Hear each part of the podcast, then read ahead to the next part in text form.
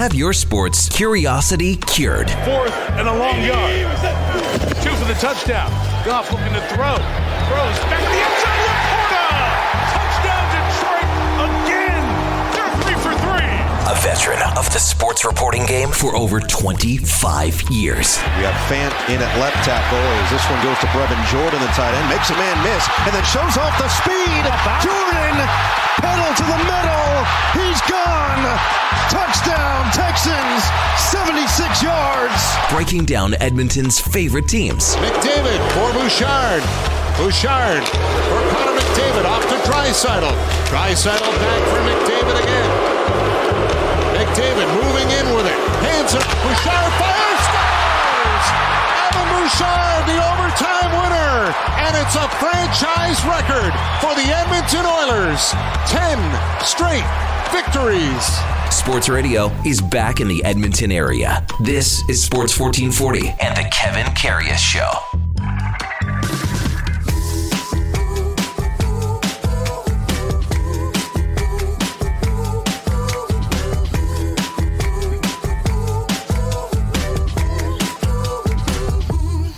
All right, here we go for Saul 91, January 16th. And for the first time in what, 4, 5, 6 days, didn't wake up to minus 30. First time, minus 16 out there. Balmy, beautiful. And looking probably to kind of get out of the deep freeze. It's still going to be cold. It's like a low of minus 27 tonight. Kind of fitting that the Leafs are in town. I hear through the grapevine that a lot of members of the Toronto media have not been dealing well with the temperatures in Edmonton since their arrival in the City of Champions. Good morning. Welcome to the Kevin Karius Show.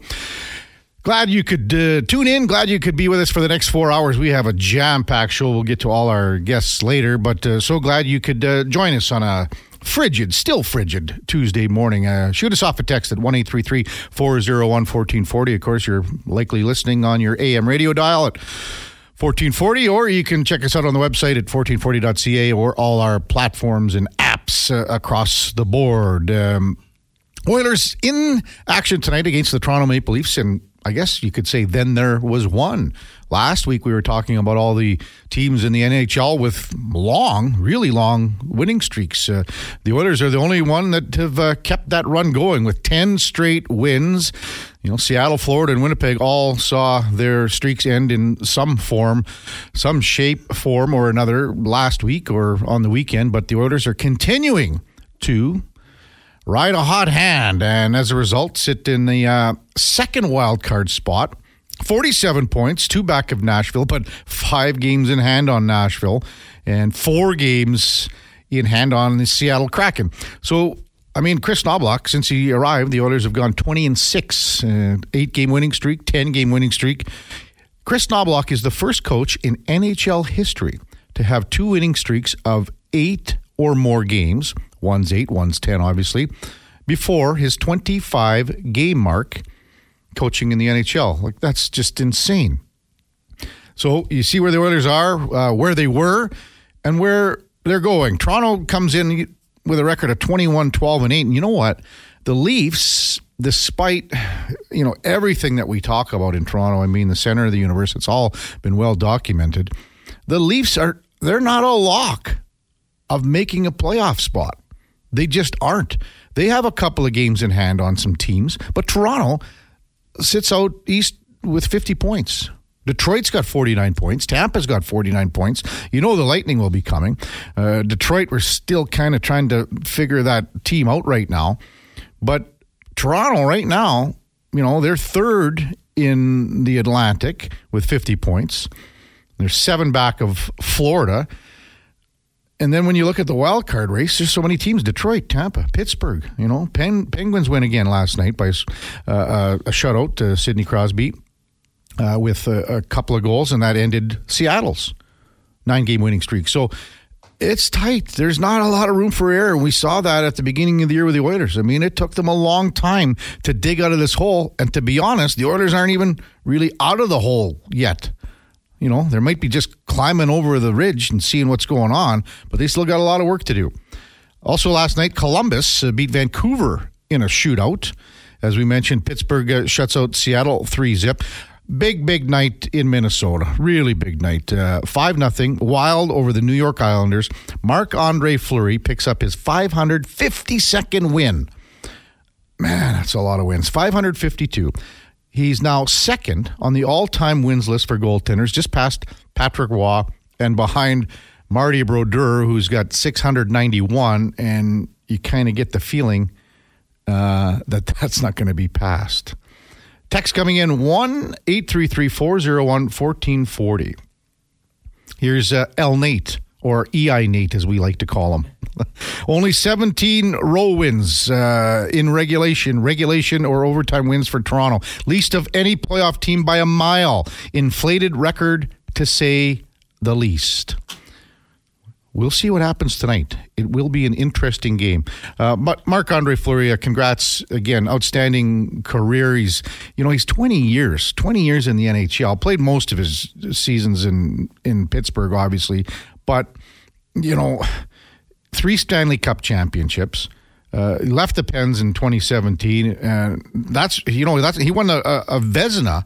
He didn't win a Vezina in Pittsburgh, but he won one in Vegas in 2021. So still giving her, cracked the 1,000 game mark for a goaltender, which is crazy number. But, just an outstanding career. We'll see what happens with Minnesota. Maybe Fleury's a guy that is on the move at the trade deadline, but that will be something to keep an eye on for sure. All right, last night in the NFL, holy moly, Philadelphia, just absolutely abysmal. This is a team that no one even knows what's happened to this team. You start the year at 10-1. They get clocked last night, 32-9 in Tampa Bay. We haven't seen a downward spiral like this after a 10-1 start in the NFL. Baker Mayfield, you have to give him props, had a very good game. He could have had... Well, I think he was 330 yards passing. Probably could have had about 450 without the drops. He played well, and here's a stat for you, Duke. Baker Mayfield, 2 playoff wins. Dak Prescott, 2 playoff wins. What's that say to you, Duke? Little overinflated Dak Prescott, maybe? I think it maybe goes to show that we have continuously undervalued Baker Mayfield since he was the first overall pick out of the Big 12, mm-hmm. Coming to us from Oklahoma.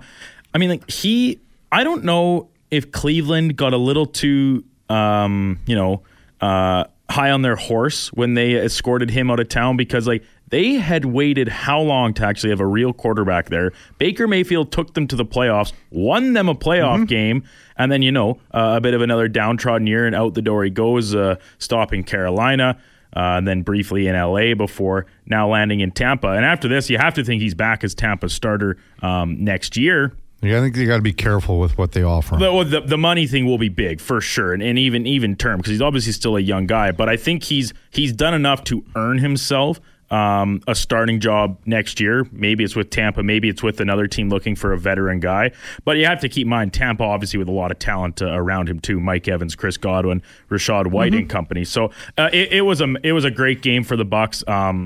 But Philadelphia, the Eagles are the Eagles the worst 11-win team of all time, without question. It was not at any point close.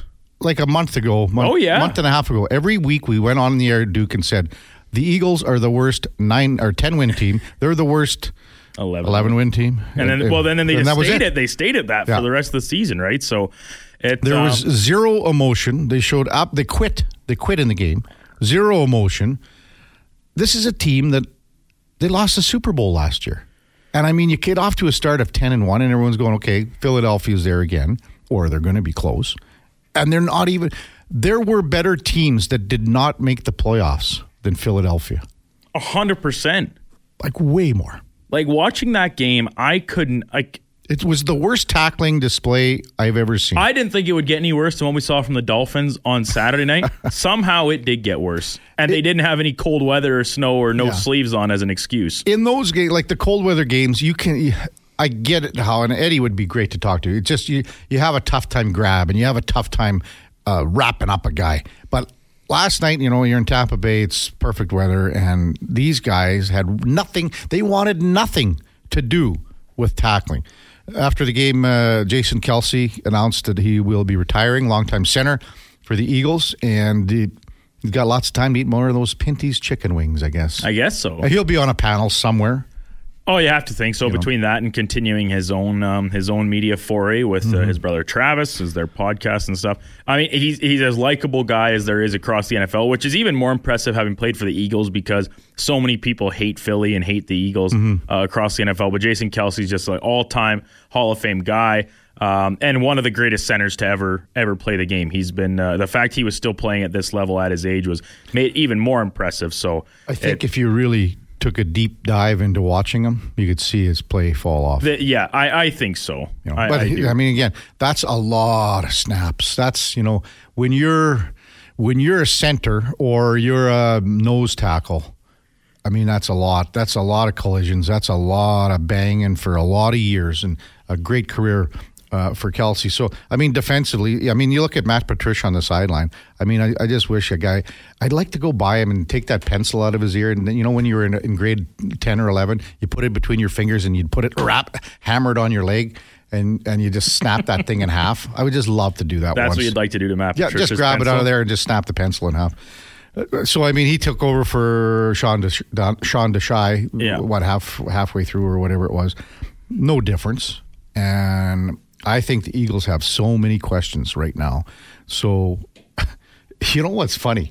The NFC East, when you looked at the Giants and Washington, everyone was laughing at them. And now you have the two big horses out of there just get pumped in just absolutely throttled in the first round of the playoffs. Cowboys and Eagles, supposedly the cream of the crop.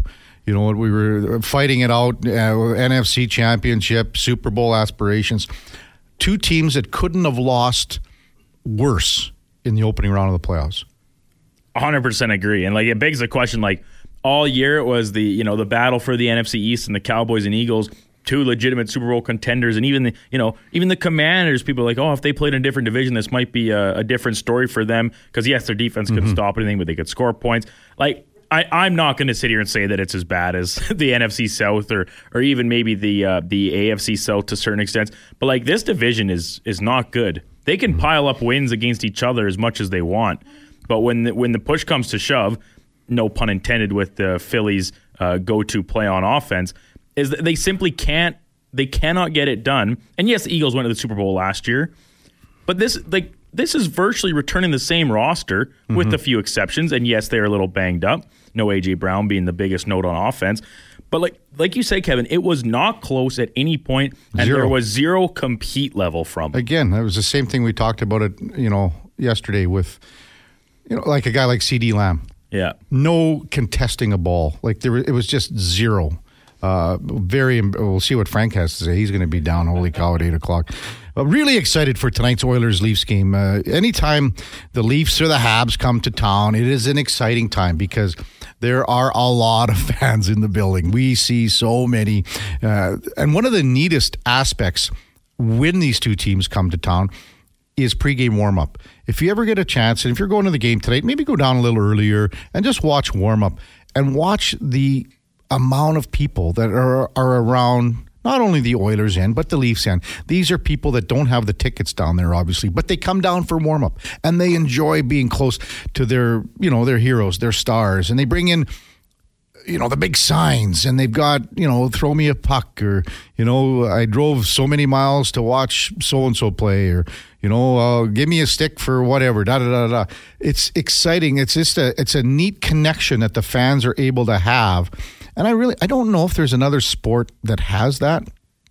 When you look at, in the NFL, I mean, I guess if you go to an Elks game in warm-up and things like that at the start of the game, you see a sprinkling of fans down low in the first row and things like that. But that's always one of the things that I enjoy, going to the game a little earlier when Toronto or Montreal are here and seeing that connection with the fans. And again, the Oiler fans are great too because they're down there every game. It's just that we don't see the opposition team having the same effect. So it's basically all the way around the rink, not just a half horseshoe. So jam-packed show tonight. We will have Arash Madani from Rogers Sportsnet coming up right after the break.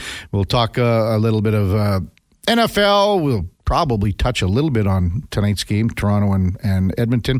And Toronto and the Elks made a trade yesterday, so we'll touch on that with Arash. Mark Spector, Frank Seravalli, double shotgun barrel coming to you at 8 o'clock with our hockey insiders for On the Mark for Booster Juice and Mr. Rooter for Daily Faceoffs, Frank Seravalli. Every Tuesday, our co-host, Grant Fuhrer from, deep in the heart of beautiful Palm Desert. And Coachella Valley played last night. Shut out Henderson. I was just trying to think what the score was. 3-0. And we were going to have Freddie Brathwaite on. We were talking about that last week because Freddie Brathwaite's the goaltending coach for Henderson, but just couldn't make it work with his time and practices and things like that. So we'll try to get Freddie on next week. But anyway, we'll check in with Grant Fuhrer from 9 to 11. An interesting guest at 9:20. Caitlin Slater, now the all-time ACAC wins leader in women's hockey for the Nate Oaks. So I think this will be a big thrill for her talking to Grant Fuhrer, one of the all-time greats. Looking forward to 10 o'clock hour. Dennis Bayak, just retired from the NHL and on TSN and World Junior Hockey Championship. His last game was great. And then Nick Kiprios, Real Kipper and Born Show, will be with us at 10:20. When we come back, Arash Madani, Rogers Sportsnet, on the Kevin Karius Show on Sports 1440. Stay with us.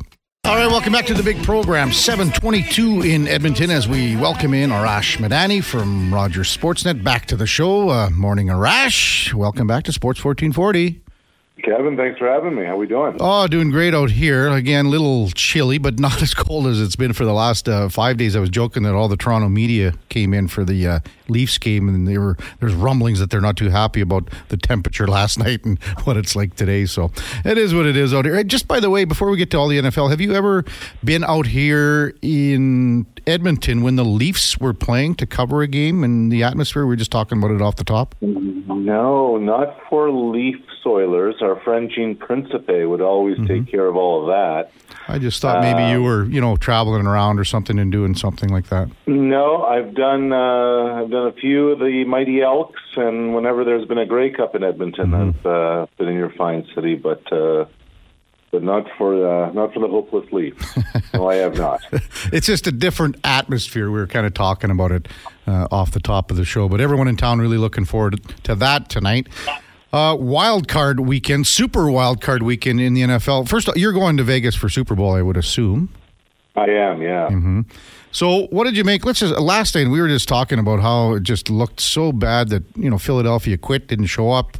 It was just a bad game by the Eagles. They didn't. There were two or three teams that we thought that didn't make the playoffs that should have been in instead of Philadelphia the way they played last night. Well, it wasn't just how they played last night; it's how they've been playing for the last 2 months. I mean, the Eagles started the year 10-1. And remember, this is a team that was in the Super Bowl last year that went toe-to-toe with Patrick Mahomes, that led most of the night in that championship game. Now you start 10-1, Kevin, and you lose 5 of 6 down the stretch, and then including last night, 6 of 7. How the heck does a team that starts 10-1 coming off a Super Bowl appearance go 1-6 down the stretch? And I'll tell you what the eye test told me is that those players gave up. Nick Sirianni lost the room. He lost the players. And he made the change at defensive coordinator to put Matt Patricia, who came over from the Patriots. That defense looked like they didn't even know how to tackle. That's bad. There were a lot of issues that showed up, not just last night, but over the last couple of months. Yeah, and just the way they were talking going into the game, Arash, maybe they felt that they could stop the bleeding a little bit, but it got worse. It got worse. Yeah. Yeah. And look, I know they were missing their number one receiver, but it wasn't about that last night. Let's be real here, Kevin. Tampa is not very good. I mean, that's the other part here. They made Baker Mayfield look like Joe Montana last night. And Jalen Hurts and Dallas Goedert are getting into an argument on the sideline, and it just, our friends at the NCAA, they would call something like this a lack of institutional control. It just seemed like Sirianni lost the players. It seemed like the Eagles have lost the plot. I don't know what happens next. But Jeffrey Lurie, Philadelphia's owner, has not been afraid to make a change. Remember, the Eagles won the Super Bowl in 2018, and 2 years later, Doug Peterson, their head coach, was out of a job. And that just now looks like Jason Kelce's going to retire. Their offensive line is pretty old. Fletcher Cox and Brandon Graham are long on the tooth. They're like 14 years in the league or something. It just feels like, Kevin, the moral of the story is win when you can, because you never know when you can get back. Arash Madani, Rogers Sportsnet, our guest on Sports 1440. Bill Belichick met with Atlanta yesterday. We had several guests on yesterday talking about what's going on there with Bill Belichick. So now, would his name even surface in Philadelphia, do you think? I think so. I wonder about Bill Belichick's former linebacker, Mike Vrabel, who just got just parted ways with Tennessee. I don't know if Vrabel was fired or if they both sides just had enough of each other. Yeah. Which is happening more and more now in sports, by the way. It's not just the owner saying I'm out. It's the coach going to the owner and saying this isn't working. We gotta make a move. But I still, you know, Kevin, I look around football right now, and I still think two things. One, the most coveted job is the Chargers because they have the quarterback. They have Justin Herbert. They have a division that's really up for grabs. Denver's a mess. The Raiders are spinning their tires. And it feels like Kansas City, even though they're playing the second round of the playoffs, they've taken a little bit of a step back. Mm-hmm. And the number one coach on the market is not Bill Belichick, believe it or not. It's Jim Harbaugh, coming off the national championship with Michigan, coming off the Super Bowl appearance with San Francisco. So I think the Harbaugh domino falls first, probably with the Chargers. But if it doesn't mean Harbaugh and the Chargers, then, you know, a lot is up in the air. So I think that's the first of a few interviews for Bill Belichick with NFL teams. So, Arash, back to wild card weekend, super wild card weekend. Green Bay Packers, is that the number one story, number one takeaway for you, or near the top of the list moving on to next week? It was the biggest upset for sure, and the way they did it. You know, they just clobbered Dallas, ran him out of the gym.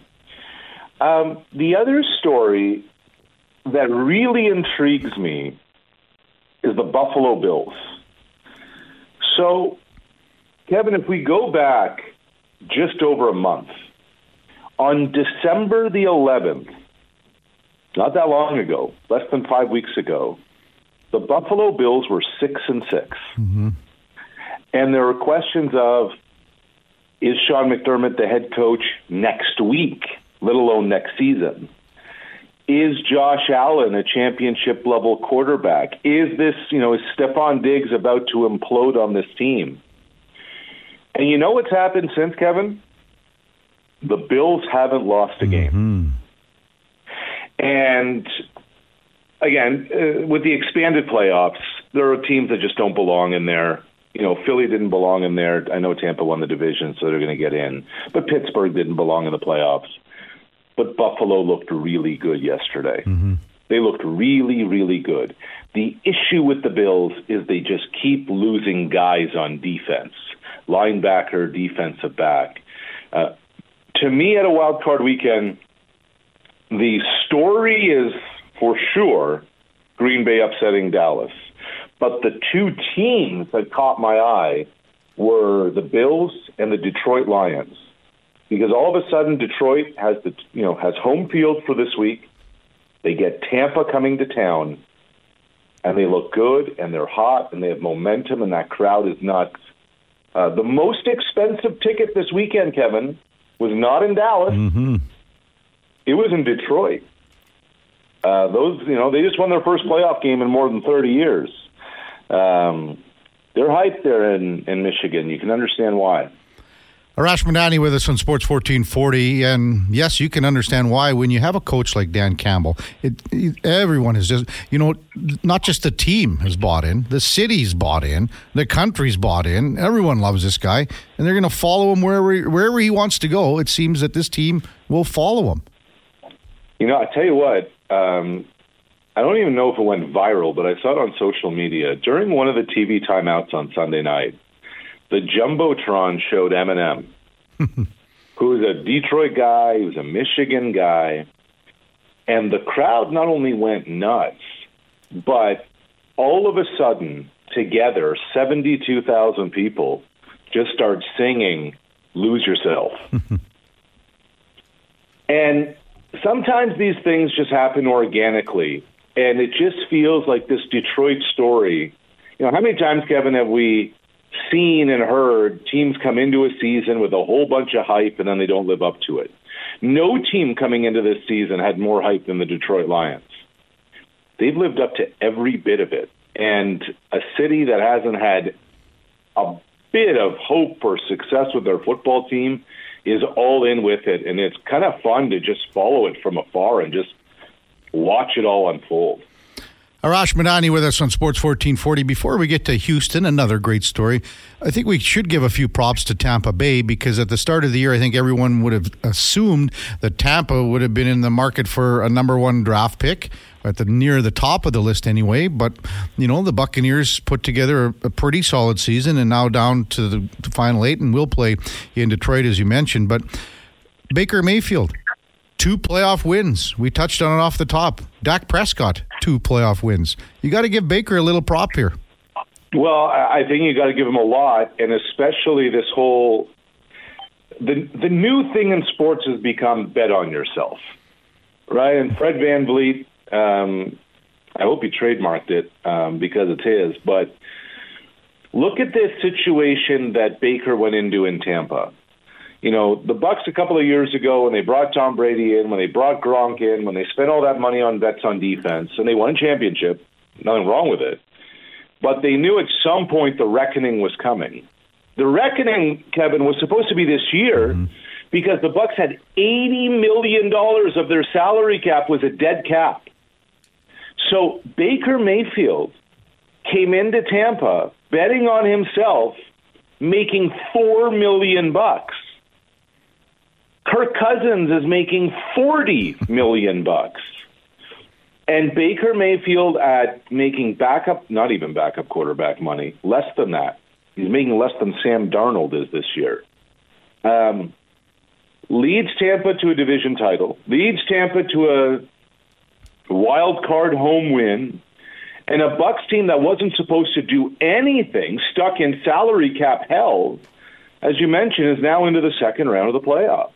And he's playing with a bad ribs, he's playing with a bad hand, he's playing with a bad knee, and he's still out there slinging it. Pretty amazing for a guy, you know, who is Cleveland and Carolina and the Rams and now Tampa. Sometimes you catch lightning in a bottle, and Baker's about to get paid. Arash Madani, one last one for you, and I better talk about the Houston Texans, or our producer, the Duke of Delburn, will come over the top rope over the monitors here. Big Texans fan. So here's another great story. I mean, led by C.J. Stroud. Having said that, now the real bullets start flying next week in Baltimore. They really do. And Baltimore is an interesting one, because I thought they've been the best team in the AFC since early October. Even in a loss to Pittsburgh, they look good. Now, here's the thing. Houston's offense is dynamic. They're young, they're athletic, they're fast, they're explosive. And so are the Ravens. And the only thing that worries me about the Ravens, Kevin, is their defense has just been decimated with injury. And, you know, Kyle Hamilton's the leader back there. He's been banged up. And Marlon Humphrey's been banged up. If Baltimore can get through Houston, I think they have daylight the rest of the way. But this is actually going to be – this is the real test. Get through C.J. Stroud, who looks the furthest thing from a rookie. I know I'm contradicting myself when I said win when you can, because you never know. But it really feels like this is just the beginning for a Texans team with all that youth, all those young players. It just feels like it's just the start of something there. Any chance Green Bay can pull off another upset in San Fran? Chance, yes, because Jordan Love's playing out of his mind. Reality, is probably unlikely because San Francisco is just so loaded with talent. Like, in a lot of ways, Dallas lost that game not because of Dak Prescott, who's taking all the heat, the quarterback always does, but because their defense was dreadful. And I look over at the San Fran defense, and I see Bosa, and I see Armstead, and I see Chase Young, and I see Fred Warner, and I see Dre Greenlaw, and on it goes. I'm just not sure if the Packers' offense can do what it did against Dallas, and I think Green Bay's defense kind of gets exposed against all of the weapons that Brock Purdy has to work with. Well, we're looking forward to another big weekend. Enjoy it, Arash, and have fun at the Super Bowl. I'm sure we'll talk to you around that time just to kind of tee things up. Holler anytime, Kevin. Great to catch up with you. Thanks, Arash. Take care, big guy. That's Arash Madani from Rogers Sportsnet. We're down to the Great Eight. And again, Houston first out of the chutes, Duke. Houston and Baltimore Saturday afternoon. And then we got Green Bay at San Fran, and then Tampa at Detroit on Sunday afternoon, and then Kansas City in Buffalo. Come on. Can Houston do it again? Can they? No. I'm gonna approach it with the same cautious optimism that I did last weekend because I didn't listen to you. You were right. Like right, I'm hands up. You were right that was a good matchup for the Texans, and of course the injuries across the board played the role. But like Arash said, Baltimore in a similar boat right now. Mm-hmm. So you got to kind of strike while the iron's hot, and if they can get the Texans get this win, I really like their chances up against either a KC or a Baltimore team, and a chance to go to the Super Bowl with a rookie head coach or and a rookie quarterback is obviously crazy. Let's worry about the first crazy game, even Duke. Think about. Well, I mean, hey, I'm saying. So you got it one step at a time. But it should. We said this last weekend, and only one game ended up really being close of our six this past Super Wild Card round. All the matchups look like they should be good all the way to Sunday afternoon, which I'm a big fan of the early quote unquote Sunday nighter. Yeah, because I've got another Tropics game Sunday night. I won't have to watch it from the bench. This time, is it 4:30? What is it? 4:30 our time kickoff. Okay. Yeah, for Chiefs Bills. So I've got to go home. There's supposed to be two Senior Outlaws games this weekend, making up for a postponed one from earlier this fall, Friday night and Sunday afternoon. I might be telling the crew that Sunday might be no good for me, and my sister asked. My sister asked for some help tagging some calves that didn't get done here with that cold snap over this past week. I might have to politely say, yeah, can't swing it. Sorry. I can't. This is what's happening. Just call it right now, dude. Just call it right now. I don't know. I always seem to get guilted into doing these things regardless, so I don't know. When we come back, Duke, a little bit of a This Day in History update for you. Because one of the stories that we talked about, I guess, 5 weeks ago, today was the last day of the journey. How's that sound?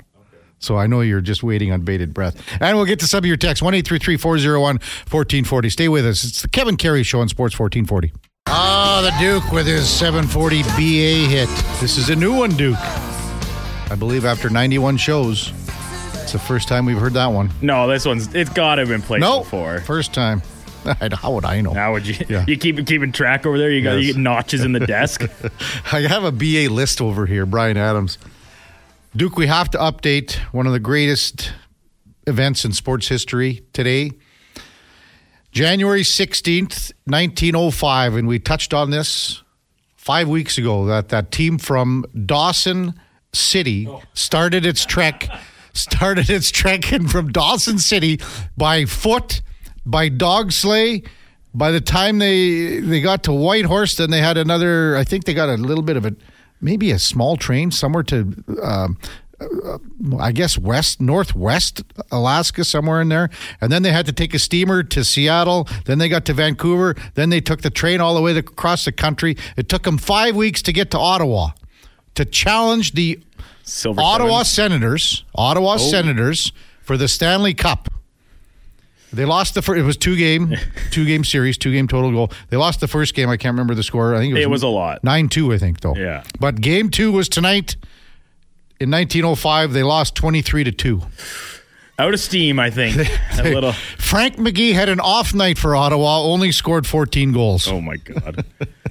I can't remember what texter it was. But they did not really care for that little trip down memory lane you took us on. It was one of the best stories in our country's history. 5 weeks ago. Yeah. And then the other thing about it, and I didn't know, in 97 they had like a reunion, not a reunion, like a to commemorate the anniversary or whatever.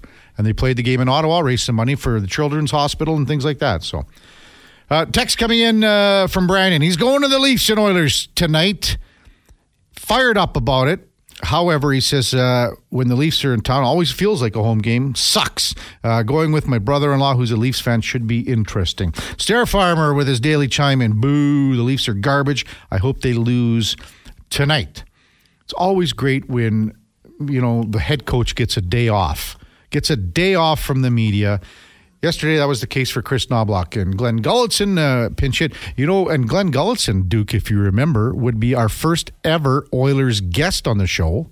I think our first guest was Chris Jones, I think. And then Glen Gulutzan came right after Chris Jones, I believe. And then I think we had Chief.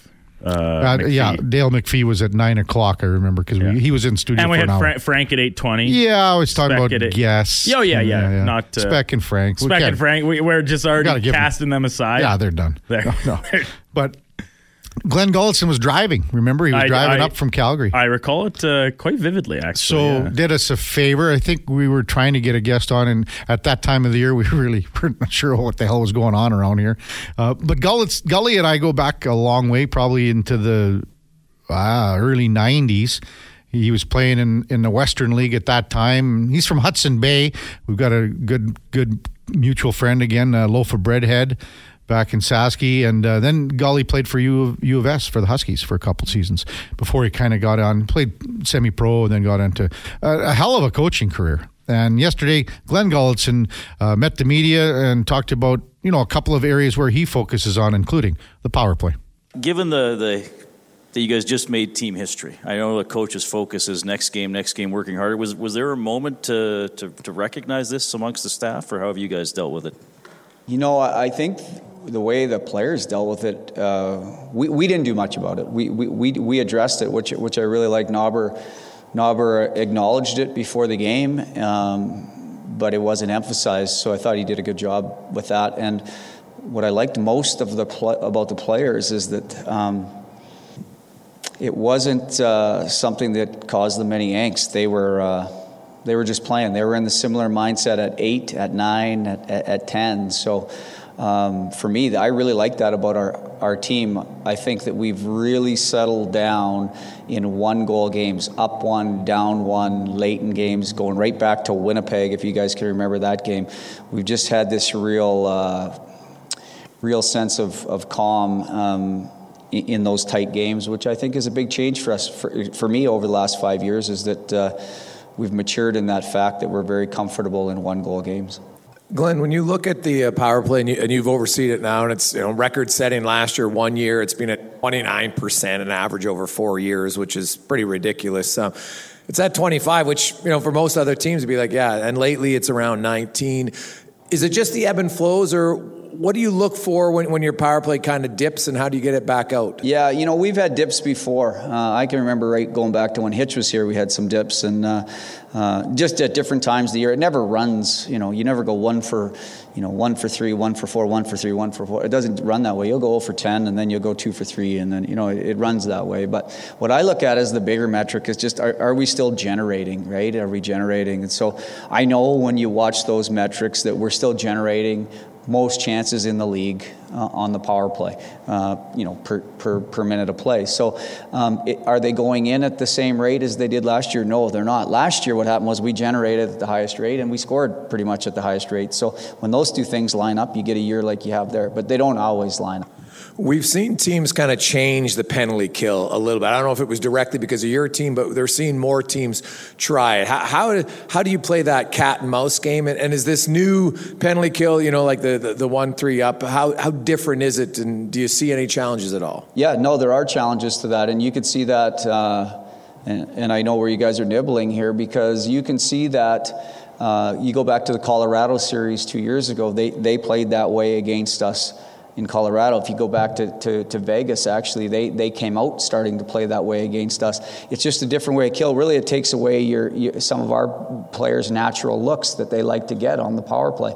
So we have had to adapt. Last couple summers, it's something that we've did a deep dive into, looking at how those goals are scored and what else we can manipulate to try to counter that kill, because it does change the natural looks that a PP gets, and those guys get used to those looks. So the whole league's adapting, not just us, but the whole league's adapting. But it is a little tougher for our type of power play, that type of kill. So we are kind of messing with a few things to look at what else we can exploit.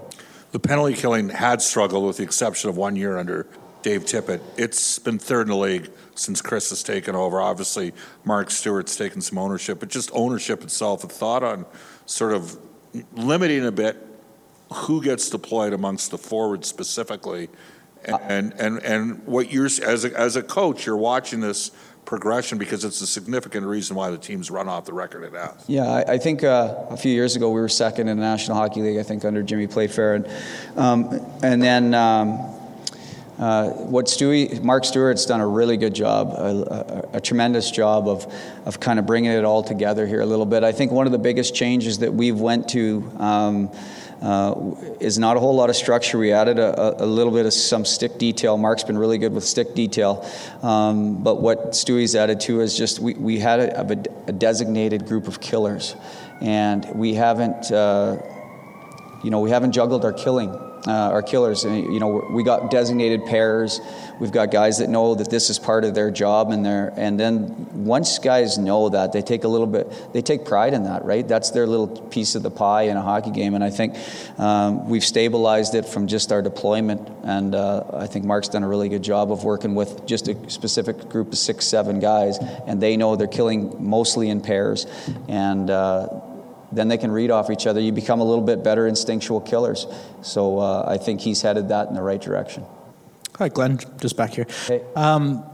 And during this win streak, you've had some comeback wins in the third period.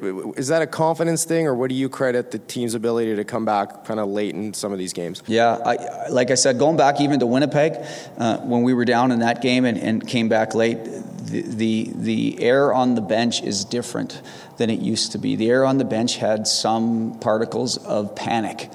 It doesn't have that anymore.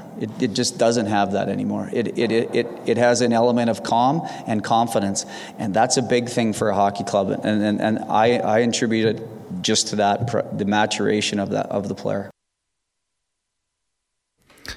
All right, that's Oilers assistant coach Glen Gulutzan. Text coming in 1-833-401-1440. And Corey at work says, tonight's the night. Toronto media finally gets to see Matthews versus McDavid 2024. Maybe they will finally realize that the two are not on the same level at all. Let's go Oilers. Anthony in the hat says, don't let the Nuge down by letting Leaf fans out cheer you in your barn. And he mentioned that yesterday. Displaced UConner. We've had some comments from him, not for a while, but he goes, just want to point out the Dawson City Nuggets have just as many cups as the Nucks. That is very true. 0. I didn't know they were the Nuggets, though. Whatever. Dawson, it's a great story, though, Duke. I'm surprised we haven't felt the wrath of anyone coming in. It's, it's 117, 118 years ago. Holy smokes. That would have been a tough trip, though. You would have been able to handle it, though, Duke, right? Just no chance. Why not?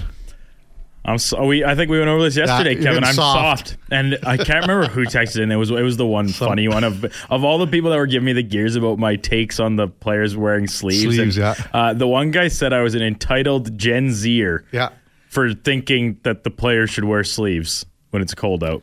I don't know how those two things line up with that. I enjoyed you getting a little heat. I take a lot of the heat here, which is the way it's supposed to be, but I enjoyed you getting the odd little blast. I'm totally okay with it. I'll take the flack. If people don't agree with me, I'll happily hear you out. I mean, like, I'm entitled to my opinion just as much as everyone else is entitled to theirs. But yeah, I wish I could remember who actually sent it in so I could give them credit. But yeah, I'm an entitled Gen Zer because I think that if you're cold, you should wear sleeves. Top of the hour, it'll be Mark Spector from Rogers Sportsnet on the mark for Booster Juice. Before that, time now for a Sports 1440 update brought to you by First Round. Watch NFL football at First Round this weekend, Saturday and Sunday. Two playoff games, both on Saturday, both on Sunday. You could win a trip to watch your favorite team next year. Here is the Duke.